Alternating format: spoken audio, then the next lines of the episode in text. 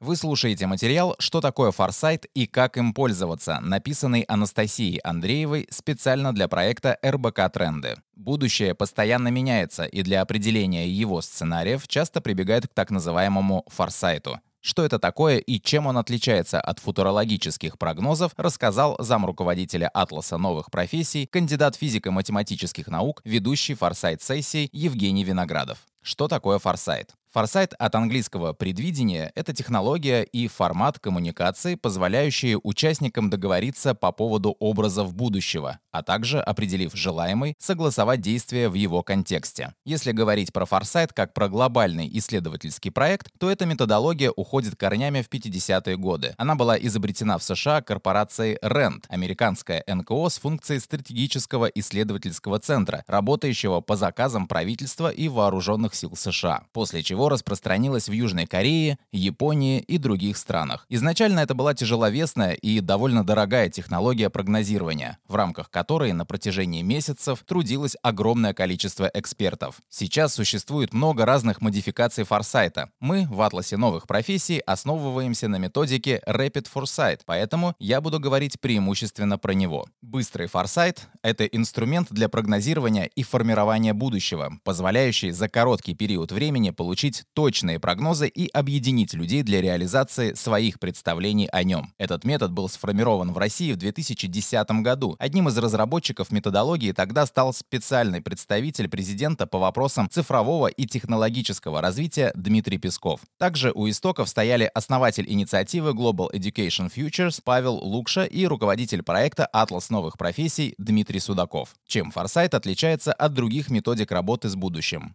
Агентство стратегических инициатив по продвижению новых проектов и партнерство конструкторы сообществ практики выделяют несколько способов мышления о будущем. Среди них экстраполяция, стратегирование, форсайт, также футурология и фантастика. Форсайт-сессии с привлечением экспертов зачастую оказываются более эффективным инструментом, чем, к примеру, простое экстраполирование на будущее данных прошлых лет. Почему? Форсайт не только про прогнозирование, сколько про проектирование. В его основе лежит понимание того, что будущее вариативно и напрямую зависит от прилагаемых усилий. Поэтому главный вопрос, который стоит перед участниками, можно сформулировать так. Что мы совместными усилиями должны сделать уже сейчас для того, чтобы прийти к желаемому варианту будущего? Кроме этого, в форсайте немаловажную роль играет оценка событий с низкой вероятностью, но большим потенциальным влиянием на будущее исследуемой сферы. Пандемия коронавируса — яркий пример подобного события. Их называют черными лебедями. По определению одного из известнейших философов современности Насима Талеба. Что такое черные лебеди в форсайте? Черные лебеди — это точки бифуркации, которые определяются на обсуждениях во время форсайт-сессий. Их также называют джокерами или дикими картами. О том, что глобально теперь человеку угрожают не мировые войны, а именно эпидемии, в свое время предупреждали многие футурологи. Понятно, что они не говорили про 2020 год и группу коронавирусов, но они не раз подчеркивали, что мы вступаем в тот мир, в котором инфекции могут стать довольно опасной вещью, так как мы живем скучно, много путешествуем и так далее. Важно понимать, что такие события очень редко ломают тренды или меняют их.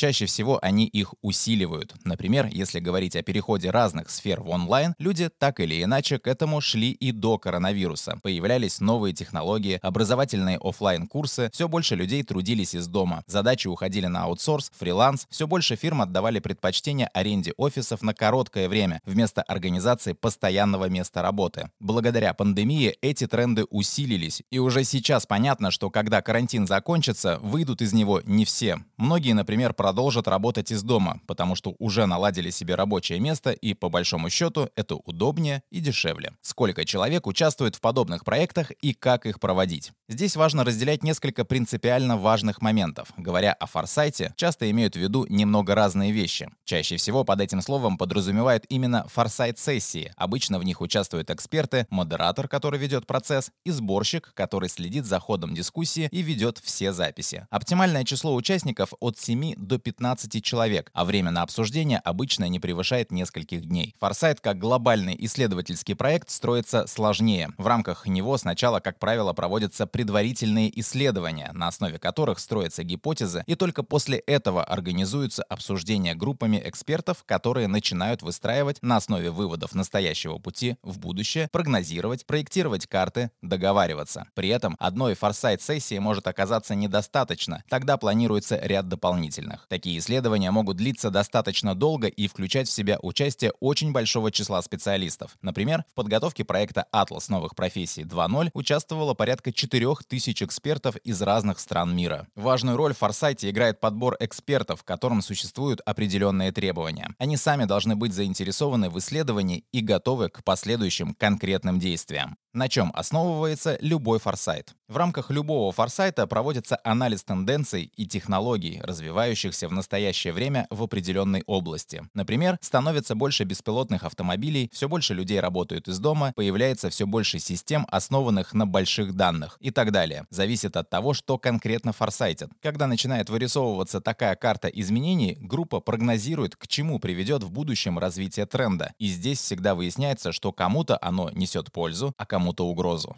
Используя предыдущий пример, увеличение числа беспилотников угрожает работе таксистов, но дает новые возможности программистам и разработчикам, которые будут проектировать системы управления беспилотными автомобилями. Также это может повлечь за собой появление неких радиоэлектронных светофоров, которые будут стоять на перекрестках и выступать в роли контролера для двух авто, подъезжающих с разных сторон, если те по какой-то причине не будут перекликаться друг с другом напрямую и так далее. И таким образом, перебирая возможные события и технологии, группа приходит к некому образу будущего. После этого делаются так называемые ставки, то, что каждый из участников готов начать делать сейчас, вовлекать других людей, пробивать проекты, изменения через органы власти, инвестировать деньги, чтобы прийти к нужному варианту будущего. Например, если мы хотим, чтобы в 2030 году все летали на Луну, нужно уже сейчас думать над проектом космопорта, потому что это долго. А если мы этого делать не начнем, то придем уже к другому варианту будущего. Какой временной период в форсайт-исследованиях? В каждой индустрии свой горизонт прогнозирования и жизненный цикл. В индустрии моды, например, он достаточно короткий и заглядывать далеко просто не имеет смысла, так как все может сильно поменяться. Это же касается, например, мобильных приложений, игровой индустрии. Если же мы говорим об атомной энергетике, там люди мыслят понятиями 50 лет и больше, и говорить о десятилетнем горизонте бессмысленно, так как ничего не поменяется, а то, что поменяется, скорее всего, было давно спланировано. Какой процент таких прогнозов сбывается? Меняется. Составленная дорожная карта не статична, к ней нужно постоянно возвращаться и делать ее пересмотр с учетом того, что уже произошло. При этом в точности угадать что-либо задача не стоит. Если, например, говорить об образовании, то во время форсайта в 2015 году, первой встречи участников глобального форсайта образования в Калифорнии, прогнозировалось многое из того, что мы видим сейчас, и про то, что будет продолжаться цифровизация обучения и про появление новых форматов. В нашем атласе новых профессий 2.0 2020 2020 год как раз был некой точкой отсечки для появления специальностей ближнего горизонта, и, как мы недавно проанализировали, где-то две трети из них так или иначе действительно существуют. Они могут быть немного не в том виде, в котором были описаны, но уже точно есть сама деятельность и необходимость в выполнении этой работы. Как самый яркий пример – менеджер межкультурной коммуникации. Мы его определили как человека, работающего в штате той или иной фирмы, который будет присутствовать при подписании международных договоров для консультирования в вопросах, вопросах, связанных с культурными особенностями участников. Условно, в костюме какого цвета и в какой день недели не стоит идти на переговоры. Выяснилось, что конкретно такая профессия внутри корпорации не образовалась, но появились отдельные фирмы, которые этим занимаются. Сама задача в основном ушла на аутсорс, либо этим занимаются экспаты, которые, когда необходимо, привлекают к переговорам в дополнение к обычной работе, либо эту услугу выполняют консультанты, временные специалисты. Наша задача была не описать будущую профессию, а объяснить человеку, каким будет мир через 10 лет, что в нем необходимо будет делать и что делать уже сейчас, чтобы этому научиться. И, как мне кажется, с этой задачей мы справились. Читайте и слушайте новые материалы РБК Трендов на сайте и в одноименном телеграм-канале.